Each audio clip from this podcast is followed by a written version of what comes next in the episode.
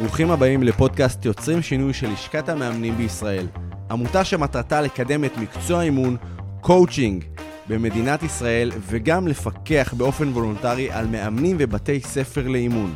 אז נעים מאוד להכיר, אני אוהד קושמרו, יושב ראש לשכת המאמנים, מאמן עסקי בכיר ומומחה בתקשורת בין אישית לדיבור ועמידה בפני קהל. בפרקים הקרובים אנחנו נמשיך לשוחח על מגוון נושאים מרתקים בעולם ההתפתחות האישית והאימון, עם משפיענים ומובילי דעה מומחים בתחומם. אז אני שמח מאוד שהצטרפתם אלינו.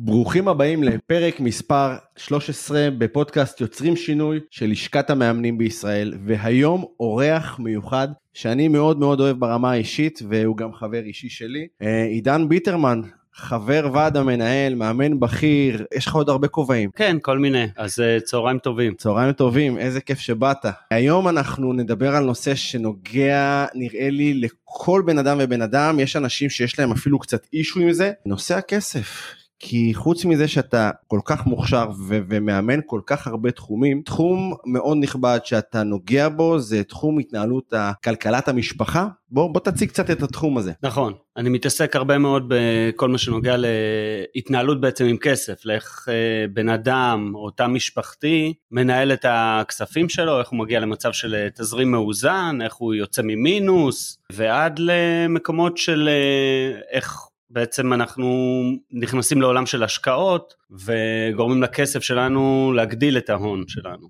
בסופו של דבר עד לעצמאות כלכלית. אז מה זה הדבר הזה שנקרא עצמאות כלכלית? איך בכלל אני יכול להגדיר את המושג הזה אם אני נמצא כבן אדם? איך המאזינים שלנו יכולים לדעת אם הם היום נמצאים בדבר הזה שנקרא עצמאות כלכלית? אז יש, יש המון המון הגדרות לעצמאות כלכלית, אם תשאל עשרה אנשים מה זה עצמאות כלכלית, כל אחד יענה לך כנראה תשובה אחרת. קודם כל זה מאוד סובייקטיבי, אני יכול להגיד לך איך אני מגדיר עצמאות כלכלית. חשוב מאוד. בעיניי עצמאות כלכלית זה מצב שבו רמת החיים של בן אדם לא נפגעת, גם אם הוא מפסיק לעבוד.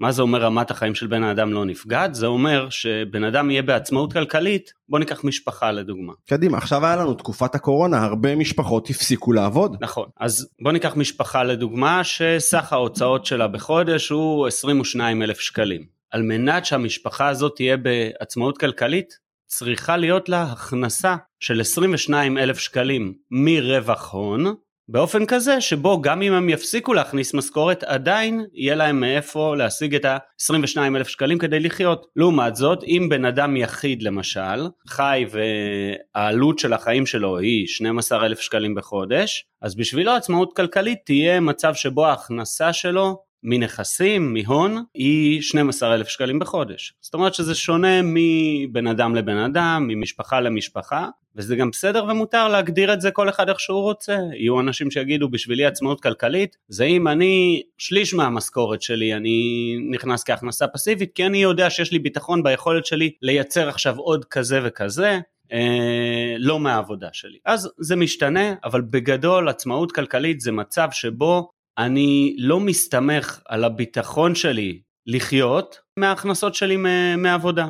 יפה, מה, מה, מהמשכורת. מהמשכורת. בדיוק. יפה, עכשיו, רוב בני אדם, רוב נקרא לזה תושבי ישראל, לצערי הרב, עד היום אני יודע שלא מחנכים בבתי ספר להתנהלות כלכלית. היום יש כמה בתי ספר מאוד ספציפיים שיש להם פרויקטים מאוד מצומצמים בנושא של כסף עבור ילדים, אבל באופן אישי, אני לא זוכר שדיברו איתי על כסף שהייתי קטן. נכון, לא מדברים לא בבתי ספר, ואני אגיד לך משהו שהוא דעתי, עוד פעם, הוא דעתי האישית, כל מה שאני אומר כאן זה דעתי האישית, חשוב להגיד. אני לא בטוח כל כך שמשם תבוא הישועה, שזה משהו שבבתי ספר עכשיו זה נכון שזה יכול לעזור, אם ילמדו אותם מונחים ספציפיים או ללמד אותם את הרעיון של אם אני מכניס כסף מסוים אז אני לא יכול להוציא יותר מכמות הכסף. באמת לא מדברים איתנו על זה, וזה משהו שהוא באחריות האישית של כל בן אדם ללמוד ברגע שהוא מתחיל להתפרנס, הרי ילדים בבית הספר הם לא מתפרנסים, אין להם אה, אבל אה, עדיין הכנסה. הם מקבלים דמי כיס והם צריכים להתנהל במסגרת כלשהי, הם מקבלים כסף מההורים. או שכן או שלא. יש כאלה שכן, יש, יש כאלה שלא. אבל בוא נגיד ילד בן 14, 16, היום יש ילדים שכבר מתחילים לעבוד בגילי 14, 15, 16, לפי החוק מותר ילד בן 15 יכול לצאת לעבוד. נכון, נדמה לי ש-16 או מ-14 בהתאם כפוף לתנאים מסוימים, אני גם זוכר את עצמי בגיל 14 כבר uh, עובד ומנהל את הכסף שלי, ואגב המינוסים הכי גדולים שלי היו בין גילאי 18 ל... לא, אפילו מ-16, כבר בגיל 16 הייתי במינוס, ככה מינוס יפה. חבר טוב שלי עזר לי לסגור את המינוס, שלא רציתי שהוריי יגלו על המינוס, וכן, אני למדתי על בשרי איך להתנהל בגלל הדברים האלה. נכון, לא מלמדים אותם, נכון, זה משהו שכדאי לגעת בו ולדבר עליו. אני פחות מתעסק עם, ה, עם הגילאים האלה. אני חושב שעם כל זה שאני מתעסק ועובד עם אנשים ותקשורת, אני נורא נורא מפחד לגעת ב, בנערים ובגילאים אה, האלה. Mm-hmm. זה קצת קשה לי לחשוב על, ה, על האינטראקציה הזאת. אז בתור מאמן, אילו אנשים מגיעים אליך ו... איך הם מגיעים למסקנה שהם צריכים תהליך אימון לכלכלת המשפחה? שאלה מצוינת. אז אני עובד באמת עם כל מיני סוגים של אנשים, באמת החל מאוכלוסיות רווחה ועד לאנשים שהם אה, בעלי עסקים מאוד מאוד מצליחים ויש להם אה, הכנסות גבוהות והייטקיסטים באמת על כל הסקאלה הזאת, מה שמביא את האנשים בסופו של דבר אליי, זה המצב שבו הם לא מבינים למה הם לא מצליחים לחסוך כסף, או לחילופין למה הם נמצאים במינוס, למה הם צריכים כל הזמן לרדוף אחרי הלוואות. זה, זה המצב, משהו מפריע להם. וכשהם מגיעים, התפקיד שלי כמאמן, אני חושב בראש ובראשונה, זה להביא אותם למקום שנקרא הכרה במציאות. מה זאת אומרת הכרה במציאות? יש לכל uh, משפחה או בן אדם הכנסות מסוימות. לרוב הוא יודע את ההכנסות שלו. ויש לו הוצאות מסוימות ולרוב הוא לא יודע מה, כמה כסף הוא מוציא בחודש או על מה הוא מוציא את הכסף שלו בחודש והתפקיד שלי הראשוני הוא קודם כל לשקף להם שהם לא יודעים כי בא בן אדם ואומר, כן, אני יודע כמה כסף אני מוציא בחודש. ברור שאני יודע כמה כסף אני מוציא בחודש. ואז אתה נותן לו שיעורי בית? לא, אני לא נותן לו, אני קודם שואל אותו. אה, שואל אותו. כמה? אז כמה אתה מוציא בחודש? אה, ואז מה קורה לאותו בן אדם? אותו אדם לרוב מתחיל לבנות מגדל. הוא לא באמת יודע כמה כסף הוא מוציא הוא בחודש. מעריך. הוא מתחיל לחשב. באותו רגע, אוקיי, המשכנתה שלי היא 7,000 שקל בחודש, אנחנו מוצאים בסופר בערך 4,000, אה, יש לנו, אה, המסגרות של הילדים עולות לנו עוד 3,500 אה, שקל בחודש, אתה, אתה בונה את המגדל, והוא מגיע לסכום מסוים. הסכום הזה ב-95% מהמקרים יהיה נמוך ב-30% מההוצאה האמיתית שלו. וואו. כן. אז איפה הולכים עוד 30% בדרך כלל? אה, יפה מאוד. איפה הולכים עוד 30%? זה מה שנקרא איפה הכסף. עכשיו תראה, זה קטע מעניין, כי מגיע בן אדם לחדר, אומר לי, אני, אנחנו מכניסים כמשפחה 30 אלף שקל. אמרתי לו, אחלה, מעולה. לדעתי זה אמור להספיק לנו. הוא אומר, אוקיי, אז בוא נראה כמה אתם מוציאים, וכשהוא מונה את ההוצאות שלו, הוא מגיע לבערך 22 אלף שקל בחודש, משהו כזה. אז אני אומר, כן, אתה בטוח, זהו. אז הוא אומר, כן. אז בוא תסביר לי בבקשה, למה אתה פה? הרי אם אתה מכניס 30 אלף שקל בחודש, ואתה מוציא כל חודש 22 אלף שקל לפי מה שהרגע אמרת, אז מה הבעיה? אתה אמור לשים בצד 90 אלף שקל בשנה. אז לכאורה התנהלות כלכלית צריך להיות דבר מאוד פשוט. עדיין אנשים שמגיעים אליך שהם כבר קיבלו את ההחלטה שהם אומרים אני רוצה לעשות שינוי כלכלי במשפחה אני רוצה אה, אה, אה, לבוא ו- ולארגן את הכספים שלי. עדיין הם מגיעים שהם לא בדקו את הדבר הבסיסי כמה הם מכניסים כמה הם מוצאים כמה הם מכניסים הם אמרת לא שהם יודעים יודעים. לבדוק את זה. אף אחד לא יודע איך בודקים את, ה, Mhm. את הדבר הזה, כי ברגע שבן אדם, לא משנה כמה חכם, כמה אינטליגנט הוא, אני אחריג רגע, כי זה לא כל האנשים, לא כל האנשים לא יודעים איך להתנהל כלכלית, מהמם. אבל uh, הרבה מאוד מאוד. אחוז מאוד גדול מהאנשים לא יודעים להתנהל כלכלית. כל אחד פיתח לעצמו איזושהי שיטה. עכשיו, ברוב המקרים אף אחד לא הלך לבדוק אם השיטה הזאת היא באמת נכונה, תקפה, מהימנה, אם היא מחויבת במציאות. וכשבן אדם עכשיו מגיע ורוצה להתנהל כלכלית, הוא מגיע מתוך מקום בכלל שהוא הוא יודע מה הבעיה. והתפקיד שלי כמאמן הוא בעצם לעזור לו להציב סימן שאלה על האמירה הזאת. על האמירה הזאת שהוא אומר אני יודע מה הבעיה, הוא לא באמת יודע מה הבעיה. כי הרי במחשבה שלו הוא מכניס 30 אלף שקל ומוציא 22 אלף שקל. אז אין בעיה במחשבה שלו. ואנשים שהם באים לטפל בהתנהלות הכלכלית שלהם, תסלח לי, הם פתאום הופכים להיות מטומטמים. מה זאת אומרת הם הופכים להיות אה, זה? הם עכשיו כל פעולה קטנה, החל מכניסה לחשבון הבנק, הופכת להיות בעצם חציית ים סוף. יש חסמים מאוד מאוד מאוד גדולים לאנשים כדי להיכנס ולטפל בדבר הזה. עכשיו אני בטוח שחלק מהמאזינים שמאזינים לנו אומרים וואלה גם לי יש בעיה לבוא ולעשות רפרש להיכנס לחשבון בנק לראות על כמה עומד לי המינוס או כמה עומד לי הפלוס כמה נכנס כמה יצא והם דוחים את זה. הם כי... דוחים את זה הם לא עושים את זה זה קצת כמו אני ומיילים למשל אני כדי לפתוח את המייל שלי זה דורש ממני תעצומות נפש שיכולות לקחת לי שלוש שעות. כי, למשל. כי, כי מה יש שם בפעולה הזאת להיכנס ולראות על כמה עומד לנו החשבון בנק? אין לי מושג, יש? אין לי מושג. באמת שאין לי מושג, אני גם לא עוסק בזה, אני לא יודע אם זה המרחב שבו אני צריך בכלל uh, לעסוק בו כמאמן. אני לא עוסק עכשיו בלמה ומאיפה זה הגיע ומה זה, לך לפסיכולוג, שב דבר איתו על החסם שלך בכניסה למיילים או בכניסה לחשבון הבנק בכיף. Mm-hmm. אני יכול להיות שותף לדרך. מה זאת אומרת שותף לדרך? אם אתה תבוא, תשב לידי ותגיד לי, וואלה, תשמע ביטרמן, בוא תיכנס למייל שלך, אני אעשה את זה תוך שלוש שניות. זאת אומרת, את אותה פעולה שלי לבד מול עצמי לקח שלוש שעות, ברגע שיגיע איזשהו שותף לדרך, mm-hmm. פתאום, בום, לא יהיה לי בעיה לעשות את זה. והרבה פעמים כשאני נכנס גם הפחד שלי מהמיילים מתפוגג ואז יש לי מין רצף של כמה ימים שאני פתאום מסוגל להיכנס למייל פתאום זה קל לי.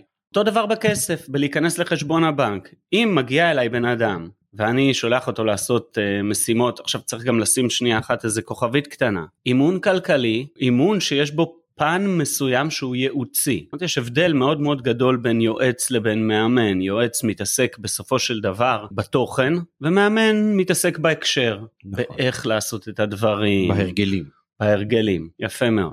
וכמאמן כלכלי אני גם נותן שיטה שהיא שיטת תוכן, היא מיקרו, איך אני אמור לנהל נכון את, ה, את התקציב המשפחתי שלי, משהו שהוא מאוד מאוד ייעוצי. ומצד שני, עם השנים, אני חושב שלמדתי גם להתגמש שם, ולהיות במקום שבו מגיע אליי בן אדם ואני מבין שרגע, שנייה אחת, יכול להיות שהשיטה שאני מביא לו, שהיא שיטה טובה ואני יודע שהיא נכונה, לא תתאים לו. הוא לא יתמיד בה לאורך זמן, הוא יעשה אותה כל עוד אני נמצא לידו. התפקיד שלי הרבה פעמים הוא לגרום לו למצוא שיטה חדשה שמתאימה לו. ובנוסף מתוך הכובע של היועץ אני יכול לתת לו את הכלים לאיך הוא מתקף את השיטה הזאת. איך הוא מוודא שהשיטה הזאת היא אכן נכונה. ואולי גם נשתף פה היום איך אנחנו תמיד תמיד יכולים לבדוק שהשיטה שלנו נכונה ותקפה ו... אני בטוח שהמאזינים שלנו מאוד ישמחו לקבל אפילו את, את נקרא לזה את הכלי הפרקטי איך אני בודק שהשיטה שלי עם התנהלות עם כסף או כמעט כל דבר בחיים עובד. כן אז uh, בכיף קדימה אז כמו שאמרתי אחת הבעיות הגדולות זה שאנחנו שמגיע בן אדם שואלים אותו כמה כסף אתה מוציא בוא בוא נתחיל בעצם מההתחלה כשבן אדם רוצה להבין להתחיל לטפל בהתנהלות הכלכלית שלו זה קצת כמו שהוא רוצה לנסוע ליעד מסוים. נכון? ואנחנו מאמנים, אין דבר שאנחנו יותר אוהבים מלהשוות את האימון ל-Waze. Waze זה מעולה. נכון? תמיד אנחנו אוהבים לעשות יד. את זה. יפה. אז בוא נשווה את זה ל-Waze באופן מפתיע. נניח ואתה רוצה עכשיו לנסוע למקום שאתה לא יודע איך מגיעים אליו. אתה תפעיל Waze. וה-Waze הדבר הראשון שהוא צריך לדעת לפני היעד זה איפה אתה נמצא. נכון? נכון. צריך להיות מחובר ל-GPS. אם אתה לא יודע כמה כסף אתה מוציא בחודש ועל מה, אין לך מיקום. עכשיו לא משנה איפה ת, תשים יעד. אם אין לך את נקודת המוצא, הוא לא יודע אם אתה נמצא באילת או במטולה, הוא לא יוכל לקחת אותך ליעד. לכן, השלב הראשון הוא לקייל את ה-GPS הכלכלי שלנו. מה זה אומר לקייל את ה-GPS הכלכלי שלנו? אנחנו צריכים לדעת כמה כסף אנחנו מוציאים בחודש ועל מה. בואו נדבר את זה באימונית, אנחנו רוצים להבין מה ההרגלים שלנו במרחב הכלכלי, וברגע שנדע מה ההרגלים שלנו, נוכל בעצם לראות מה עושים כדי לשנות אותם. אבל כרגע אנחנו רק חושבים שאנחנו יודעים מה ההרגלים שלנו. זאת אומרת, מגיע בן אדם לאימון כלכלי, הוא חושב שהוא יודע מה ההרגלים שלו. מגיע עם רעיון. מגיע עם רעיון לחלוטין, נכון. הוא מגיע עם איזה רעיון, ברעיון הזה הוא חושב שככה וככה וככה, והרבה פעמים בבדיקה אנחנו רואים שלא ככה דבר, בדיוק, זה ממש לא ככה. אז הדבר הראשון שאני עושה איתו זה קודם כל אומר לאנשים, אהלן חבר'ה, אני לא בא לשים פלסטר, אנחנו קודם כל, עד שלא נקהל את ה-GPS, עד שלא נבין מה, מה המצב כרגע, אני לא יכול להגיד לכם מה אתם אמורים לעשות או לא תוכלו להסיק מסקנות מה אתם אמורים לעשות לגבי המצב הכלכלי שלכם. אז בואו נראה איך אנחנו יודעים בצורה באמת פשוטה, היא לא קלה, אבל היא פשוטה. היא לא קלה בגלל שרגשית קשה לנו, יש לנו זה. אנשים רוצים שינוי ופוחדים ממנו. אבל היא מאוד מאוד מאוד פשוטה. כדי לדעת כמה כסף אנחנו באמת מוציאים וכדי שיהיה לנו מספר שתמיד אנחנו יכולים לתקף אותו ולראות שהמספר שלנו, ההוצאה החודשית שלנו, שהגענו אם פירקנו את כרטיסי האשראי ואם עשינו את כל הדברים האלה שקוראים להם שיקוף אגב ברמה המקצועית ככה זה נקרא. אנחנו רוצים לדעת כמה כסף אנחנו מוציאים בחודש. עכשיו זה טריקי כי לדעת כמה, כמה כסף אנחנו מוציאים בחודש פעם הייתה היה לך חודש אה, שנראה בדיוק אותו דבר אף פעם לא נכון אז למה אני מתכוון שאני אומר כמה כסף אנחנו מוציאים בחודש אני מתכוון לכמה כסף אנחנו מוציאים בממוצע בחודש. ובשביל לדעת כמה כסף אנחנו מוציאים בממוצע בחודש אנחנו חייבים לדעת כמה כסף הוצאנו בשנה האחרונה. אז הדבר הראשון שבן אדם שרוצה לטפל בהתנהלות הכלכלית שלו צריך לעשות או כדאי שיעשה זה לגלות כמה כסף הוא הוציא בשנה האחרונה. עכשיו יש לך אולי איזה ניחוש מה אומרים לי ברגע שאני אומר להם בוא נלך לברר כמה כסף הוצאתם בשנה האחרונה? איך אני יודע איך אני חלק במזומן חלק באשראי איך, איך אני אדע? אז יש את זה אבל בוא נגיד שהם אה, שאני אני אנחה אותך איך לדעת. הם כמו שהם אמרו לך בהתחלה. אז עושים בממוצע בראש כמה הם אה, זה ופורסים את זה ל-12 חודשים. כן אז, אז בדרך כלל מה שאומרים לי זה תראה השנה האחרונה לא מייצגת. אה, זה מה שנקרא תרצת נפוצה. שנה האחרונה היא לא מייצגת כי בשנה האחרונה אח שלי התחתן ונסענו כל המשפחה ל... לעשות את החתונה בהודו, הוא התחתן עם uh, מישהי שהיא ממוצא הודי ובאמת עשינו שם uh, חודש וחצי ובחודש וחצי האלה גם לא היה לי הכנסה עכשיו אני מדבר על הוצאות אני בכלל לא מדבר על כן. הכנסות כן. שתבין. אז כל הסיפורים uh, יוצאים מהמזווה. כל הסיפור זה אוקיי בסדר אגב בכל שנה אח של אותו אחד מתחתן בהודו, רק שפעם אחת אח שלו באמת מתחתן בהודו, בשנה אחרת הם בדיוק החליפו את הרכב, שנה אחרת הם עשו שיפוץ קטן בבית, שנה אחרת הם הרחיבו את המשפחה, שנה, כל שנה יש משהו. נכון. רק הסכום הוא די דומה בדרך והסיפור כלל. והסיפור משתנה. הסיפור משתנה, בדיוק. אז הרעיון הראשון שאני מבקש מהם לוותר עליו או לשים אותו שנייה אחת בצד נוכל לבחון אותו אגב. נוכל לבחון אותו מחדש כשנבנה את התקציב. אבל כרגע אנחנו רוצים להבין מה תמונת המציאות שלנו. כמה כסף הוצאתם בשנה האחרונה ובשביל להתיר את החסם הזה אנחנו רוצים לוותר על הרעיון שהשנה האחרונה לא מייצגת. שנייה אחת ולהתייחס אליה כמייצגת. אגב היא בוודאות מייצגת את מה? את השנה האחרונה. זו השנה האחרונה. נקודה איך עושים את זה? איך בן אדם שרוצה עכשיו לדעת כמה כסף הוציא, אה, הוא, הוא הוציא בשנה האחרונה, איך הוא עושה את זה בעצם? הוא צריך כמה דברים. קודם כל צריך להבין האם אני שכיר או האם אני עצמאי, כי זה עובד שונה טיפה לכל אחד. במידה ואני עצמאי, האם אני מפריד לחלוטין את העסק שלי מההתנהלות הכלכלית? אם כן, מעולה, הרבה יותר קל. אם לא, אפשר לדבר על זה, וכן. אפשר, אפשר לדבר על איך עושים את זה די מהר בהמשך. אבל בוא נגיד שמשפחה, שכירים, יש uh, משכורות ויש uh, שני חשבונות בנק, בוא נגיד. אז כדי לבדוק כמה כסף יצא בשנה האחרונה, כל מה שצריך לעשות זה להיכנס לחשבון בנק אחד, לבקש לראות את השנה האחרונה של העובר ושב, בכל בנק אפשר לראות את השנה האחרונה, בתוך החיפוש המתקדם של העובר ושב. ברגע שאני רואה את השנה האחרונה, יש אפשרות לייצא אותה לאקסל. אם אני מייצא אותה לאקסל, אני יכול לסכום את כל עמודת החובה, ואני אקבל כמה כסף יצא מהחשבון בשנה האחרונה. אז קיבלתי כמה כסף יצא מחשבון אחד, עכשיו אני רוצה לקחת כמה כסף יצא מהחשבון השני, בשנה האחרונה ואני ארצה להפחית מהסכום הזה את ההעברות בין החשבונות שלי. זאת אומרת אם העברתי מחשבון אחד שלי לחשבון אחר שלי זה לא הוצאה.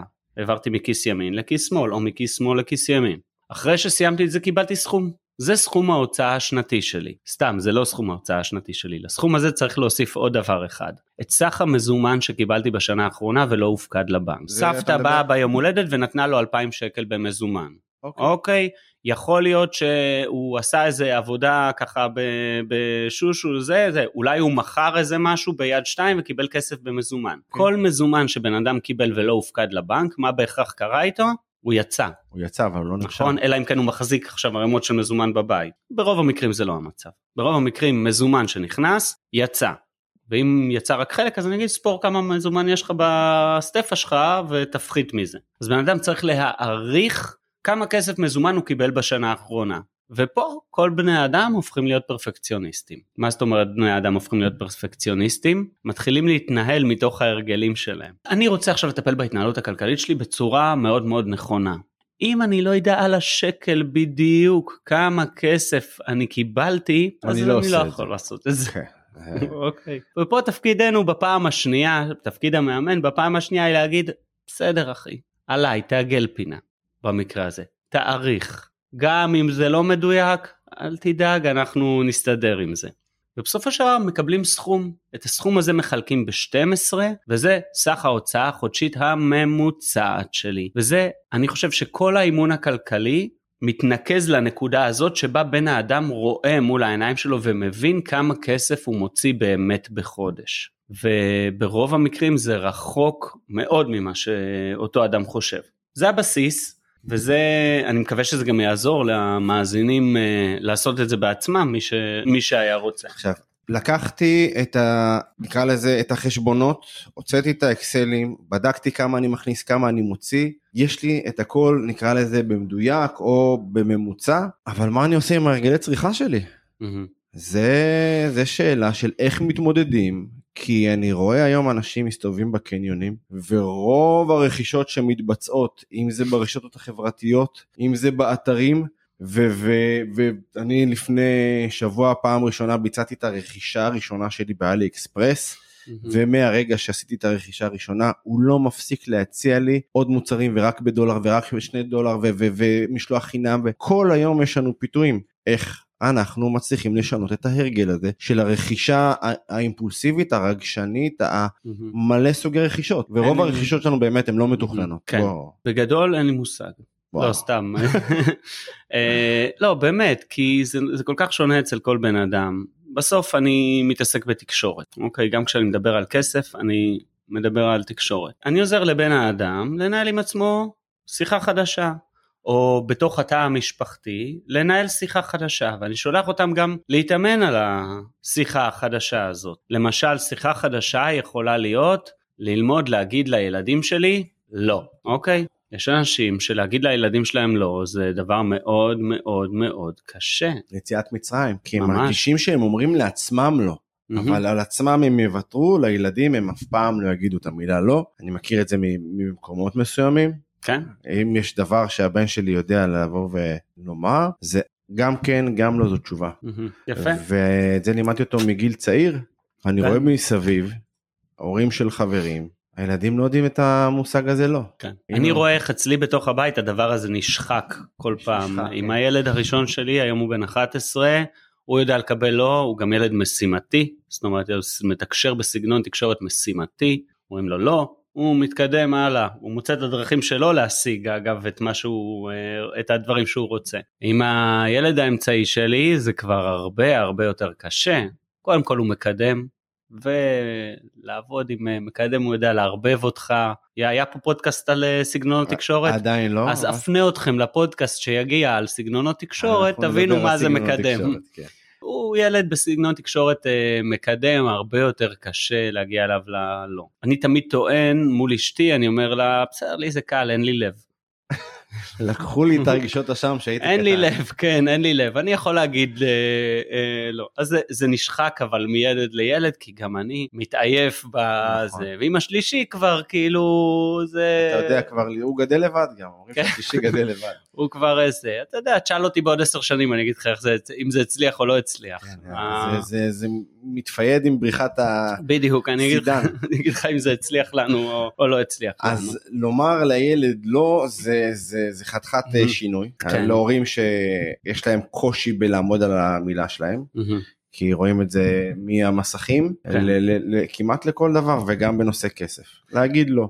כן, אבל בסוף ברגע שבן אדם עשה שיקוף, כן. אוקיי בוא נגדיר רגע שיקוף, כי בכסף אנחנו מדברים על שיקוף, ברגע שבן אדם עשה שיקוף, יודע כמה כסף הוא מוציא בחודש, יודע על מה הוא מוציא את הכסף הזה בחודש בדיוק, פה נגמר השלב הייעוצי באימון ומתחיל אימון. אני מפסיק לדבר על כסף לחלוטין, והדבר הראשון שאני מתעסק עם בן האדם, זה על הדבר הזה שנקרא הוקרות. למה הוקרות? למה? כל כך חשובות כדי לדעת. לטפל בהתנהלות הכלכלית שלנו. אני אסביר. יש מחקרים מאוד מאוד יפים שמדברים על uh, אושר ועל uh, מה, מה גורם לאנשים uh, להיות מאושרים. המחקרים האלה מראים, יש כל מיני דברים שעוזרים להעלות את רמת האושר שלנו. אז לדוגמה, אם קניתי רכב חדש, מה יקרה לרמת האושר שלי? אוטומטית תעלה, ו- תעלה. ואני גם ארגיש ואני גם אריח את הריח החדש של האוטו נכון, ומדהים וזה. כמה כן. זמן זה יישאר? פחות מחודש. אז, אז אומרים עד שזה... שהריח של האוטו מתפייד. שזה יחסית לוקח הרבה זמן, סביב החודשיים, שלושה חודשיים. אפילו, יכול להחזיק אותך יפה ברמת אושר, ואז מה קורה לרמת האושר שלך? אנחנו צריכים עוד ריגוש חיצוני. חוזרת שוב לאותה רמה שהיא הייתה לפני כן. נכון. אני, זה כמו. סוכר. כן, שאני עכשיו אוכל סוכר, כל הדופמין ו- ו-. וה- והאנרגיה עולה נכון, ומחזיק שעה. סיים סיים, בדיוק אותו הולך. דבר. בדיוק אותו דבר. עכשיו, כשבן אדם למשל הולך וקונה בקניון משהו, אותו דבר, רק לת- להרבה פחות uh, זמן מאשר רכב. אגב, אתה נכון. יודע מה מחזיק הכי הרבה זמן? מה מחזיק חתונה? חתונה. חתונה? כן, מסיבת חתונה, ש... שזוג הולך ומתחתן, הדבר הזה מרים את רמת האושר להכי הרבה זמן, אבל יש בעיה, כי אחר כך היא יורדת למתחת לרמה שהייתה לפני כן. טוב, אני... סתם, סתם, אני צוחק. זה תמיד בדיחה פרטית שלי תמיד. אה, לא, חוזר לאותה רמת אושר כמו, כמו לפני כן, ואלה הדברים. מה כן, בסופו של דבר, גורם אה, לאנשים, לרמת האושר שלהם לעלות לאורך זמן? אה, מערכות יחסים משמעותיות בחייהם. זאת אומרת, ברגע שבן אדם יוצר מערכות יחסים משמעותיות בחייו, הדבר הזה גורם לרמת האושר שלנו לעלות, לעלות לאורך זמן. מערכות יחסים זה לא רק עם אנשים, זה גם מערכות יחסים בתוך פרויקטים. אוקיי, למשל, אתה נכנסת להיות לפני שנה יושב ראש לשכת המאמנים. נכנסת בפול פאוור, אתה בא עם אה, פרויקטים, אתה רוצה להרים דברים, זה פרויקט גדול בחייך. אני בטוח שזה מעלה את רמת האושר שלך, את שביעות הרצון שלך מחייך, זה משפר את איכות חייך. אני טועה? אתה ממש צודק. אוקיי, יפה. עכשיו, דברים כאלה, מערכות יחסים משמעותיות, פרויקטים גדולים ומשמעותיים, הם לא חייבים להיות גדולים, מעורבות בקהילה, מעורבות בכל מיני גורמים. עכשיו, מה קורה? עם מי אתה מנהל את מערכת היחסים המשמעותית ביותר בחייך? בת הזוג שלי. והילדים. כן. ולוי, הבן שלי. אוקיי. כן. אז אני טוען שיש מערכת יחסים אחת יותר משמעותית בחייך. כסף? לא. מה? מערכת היחסים שלך עם עצמך. אה, זה אה, חשוב, נכון. נכון. שיחה שאני מנהל עם עצמי נכון. כל היום, רוב היום. יפה. אז הוקרות זה הבסיס לייצר שיחה איכותית ומערכת יחסי, יחסים איכותית עם עצמי. ברגע שאני יודע להסתכל על עצמי כמצליחן ביום יום שלי, אני פחות צריך את הגורמים החיצוניים שייתנו לי את הדופמין הזה, או ייתנו לי, יעלו לי את רמת העושר ככה באופן אה, אה, מיידי. כי אני יכול לשאוב אותם מהדברים היומיומיים. אני פחות צריך את הבגד שיגדיר אותי. אני פחות צריך את הקפה בשביל אה, להרגיש אה, טוב עם עצמי, וזה מוטיבטור מאוד מאוד גדול. אז אנחנו עובדים על הערכה עצמית, ואם אנחנו משפחה, אז כל מה שאני אומר לעצמי הוא תקף לגבי התקשורת המשפחתית שלנו. זאת אומרת, הערכה העצמית המשפחתית שלנו, איך אנחנו מתקשרים אחד עם השני בפנים, כי בסוף קניות זה פיצוי, זה הרגל, זה משהו שהעולם סיפר לנו שצריך. תחשוב, למה אנחנו מוצאים כסף? למה אנחנו מוציאים כסף? כי, כי בא לנו עכשיו להתחדש במשהו ש, שראינו וקשה לנו לדחות את הסיפוק, אנחנו רוצים אותו עכשיו. אז מה אנחנו קונים בעצם? אנחנו קונים אה, הרגשה טובה אה, לרגע. נכון, אנחנו קונים ערך מסוים. אתה מכיר את הסיפור על מכונת הכביסה, נכון? בוודאי. יפה. אנחנו קונים מכונת כביסה לא כדי לכבס את הבגדים, כי אנחנו יכולים לכבס את הבגדים ביד, נכון? נכון. למה אנחנו קונים בנהר. מכונת כביסה? נכון, לרדת בנהר. לנהר. לא, מספיק שיש לנו כן. ברז בבית, אנחנו יכולים לכבס את הבגדים שם. נכון. מה אנחנו קונים כשאנחנו קונים מכונת כביסה? אנחנו קונים זמן, אנחנו קונים אה, אה, אה, מותג לפעמים, מהמם, אה, אנחנו קונים אה, יעילות, אנחנו לא צריכים לעבוד קשה. נכון, אנחנו קונים איכות חיים. אנחנו מקלים, אנחנו קונים נוחות. אוקיי, אנחנו קונים איכות חיים, אנחנו קונים משהו כזה. עכשיו, זה נכון לגבי כל דבר שאתה קונה. כל פעם שאתה מוציא כסף מהכיס, אתה קונה ערך מסוים. ואם בן האדם ילמד לשאול את עצמו, רגע, אני מוציא עכשיו כסף מהכיס כי אני רוצה להפיק, מה אני רוצה לקבל תמורת הכסף הזה? לא המוצר הפיזי, מה הערך שאני רוצה לקבל בעבור הכסף שלי? הרבה מאוד פעמים אני אגלה שאני יכול לקבל את אותו הערך בהרבה פחות כסף, או לחילופין, בלי כסף. וואו, זה חתיכת תובנה. כי כן. תחשוב כמה הוצאות מיותרות אנחנו חוסכים על הדברים שאנחנו, לא שאנחנו צריכים, מהמם. שבא לנו. נכון. העבודה זה אם בא לי. לא, גם מה שאנחנו צריכים זה פיקציה. אנחנו חושבים שאנחנו צריכים, אנחנו לא זה באמת נכון צריכים. שאנחנו צריכים לאכול. אני מסכים איתך שאנחנו, שזה נכון שאנחנו צריכים לאכול, אבל כמה פעמים אנחנו צריכים לאכול ואז אנחנו הולכים למסעדה 300 שקל, נכון, אוקיי? נכון, אפשר גם לאכול בבית, מעולה נכון. ב-300 שקלים האלה לעשות קניות לשבוע שלם. אז אני אתן לך עוד דוגמה, חופשות. אתן לך סיפור מלפני הקורונה. לפני תקופת הקורונה, זוג חברים שלי נסעו לסוף שבוע באילת עם שני הילדים שלהם, מצאו דיל מטורף, מטורף, מטורף לאילת לשלושה לילות וארבעה ימים, אה, במלון הכל כלול, לכל המשפחה ב-8,000 שקל, או 7,000 שקל זה היה. שיש אנשים שישמעו את המילה מטורף ויפרשו את זה לשני הכיוונים, מטורף יקר, מטורף זול. לא, מטורף זול. אז יפה. חול המועד סוכות, כן. חופשה באילת, ארבעה ימים, שלושה לילות, 8,000 שקל, הכל כלול. נתפס כלא יקר. נתפס כלא יקר. מסכים לחלוטין.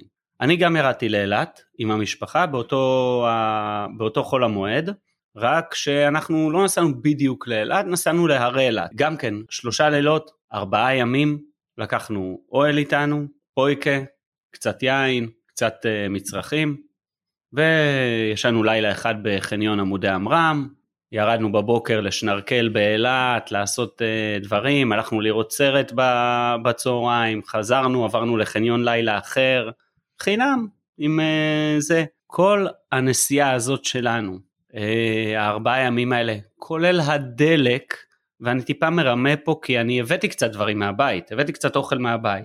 בוא נגיד עוד 300 עזוב 400 רגע. עזוב רגע את הכסף של. האוכל. 700 שקל, ארבעה ימים באילת, שלושה לילות, חוויה. חוויה מטורפת. עכשיו בוא ניקח רגע, כשאנחנו יוצאים לחופשה מה אנחנו רוצים? אנחנו רוצים חוויה, אנחנו נכון. רוצים שקט, אנחנו רוצים רוצים לנקות את הראש. אנחנו רוצים משפחתיות, אנחנו רוצים המון המון המון דברים. זיכרונות, אני קורא לזה נכון. למלא את שק החוויות עבור המשפחה. לחלוטין. ועבורנו גם. כן. עכשיו קח את זה וקח את זה. אחד עלה לו 7,000 שקל, אחד עלה לו 700 שקל. עשירית. הערך שכל אחד קיבל, אני לא בטוח שהוא, ההבדל בין, בינו הוא פי 10.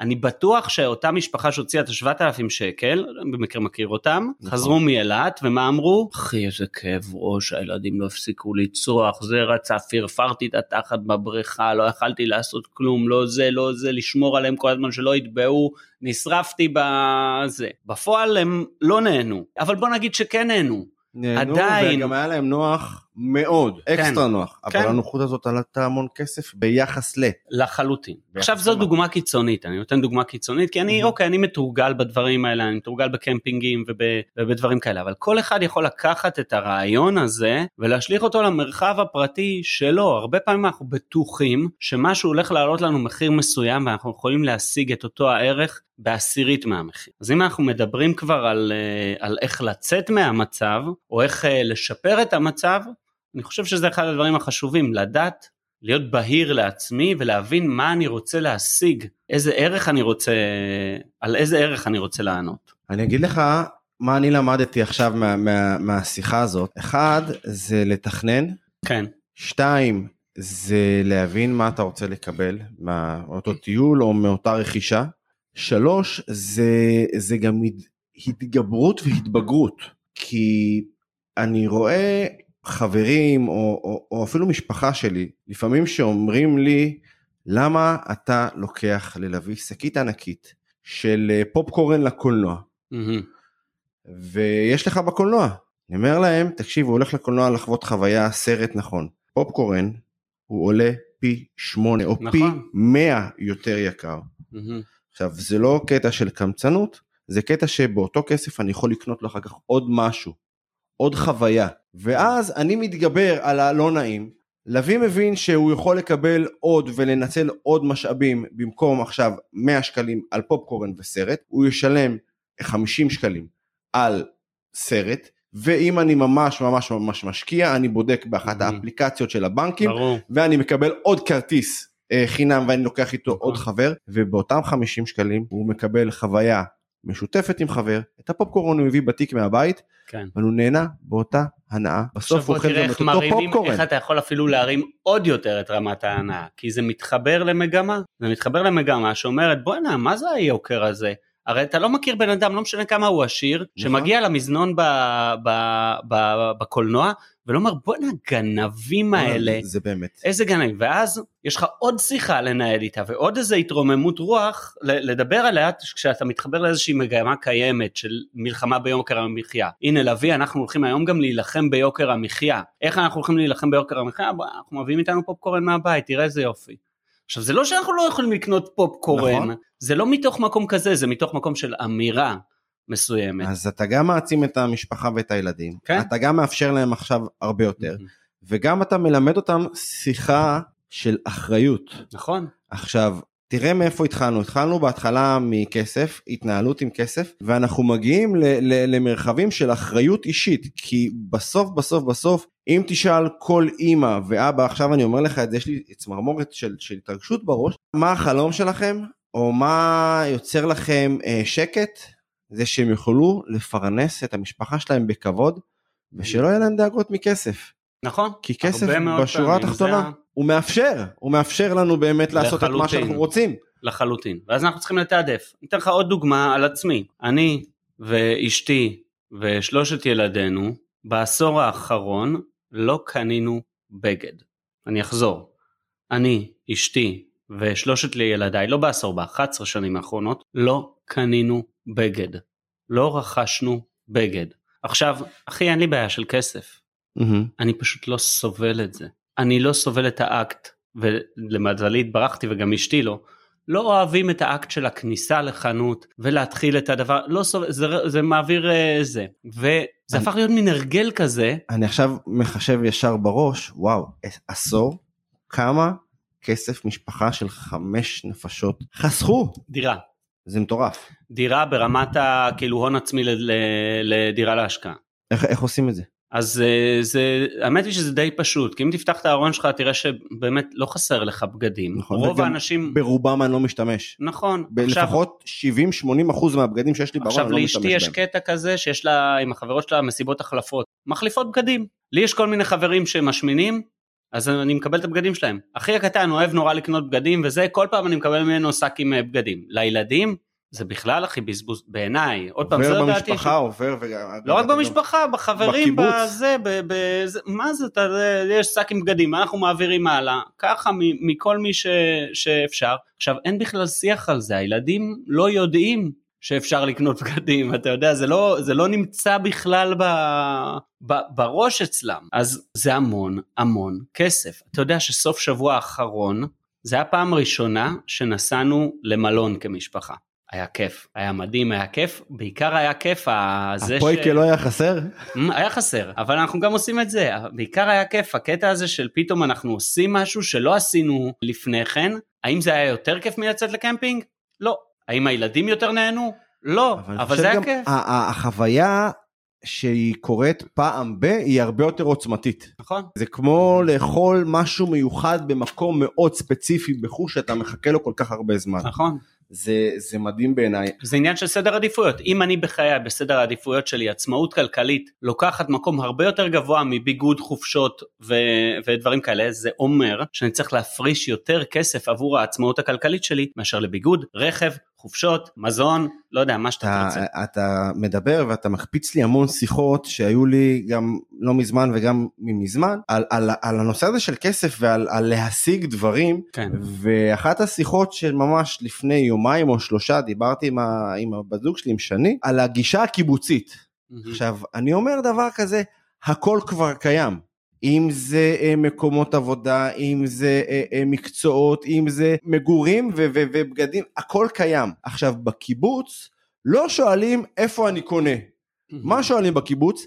איפה יש מקרר? מאיפה אני יכול כן. לקחת? היום זה כבר לא ככה, אבל, אז- אבל כן, ב- נכון, בקיבוץ של פעם. איפה אנחנו אה, אה, משיגים? איפה אנחנו מביאים? ואני חושב שאם אנחנו נעבור למחשבה של הכל קיים רק מאיפה אני יכול להביא כולל הגדלת הכנסה כולל כל דבר בטח. אנחנו נשנה המון אם זה בתפיסות שלנו ואם זה גם ב- ב- בשורה התחתונה בשורת הכסף כי הכל קיים והמציאו את הכל ואנחנו לא חייבים להוציא כל כך הרבה כספים על דברים שאנחנו, שמעתי במשפט כן. שאנחנו מוצאים הרבה אה, אה, כספים כדי לקנות דברים שאנחנו לא רוצים, כדי להרשים אנשים שאנחנו בכלל לא אוהבים. נכון. אז אה, ככה לפני סיום, שנייה לפני סיום, אני קודם כל רוצה להגיד לך תודה רבה על השיחה המרתקת הזאת.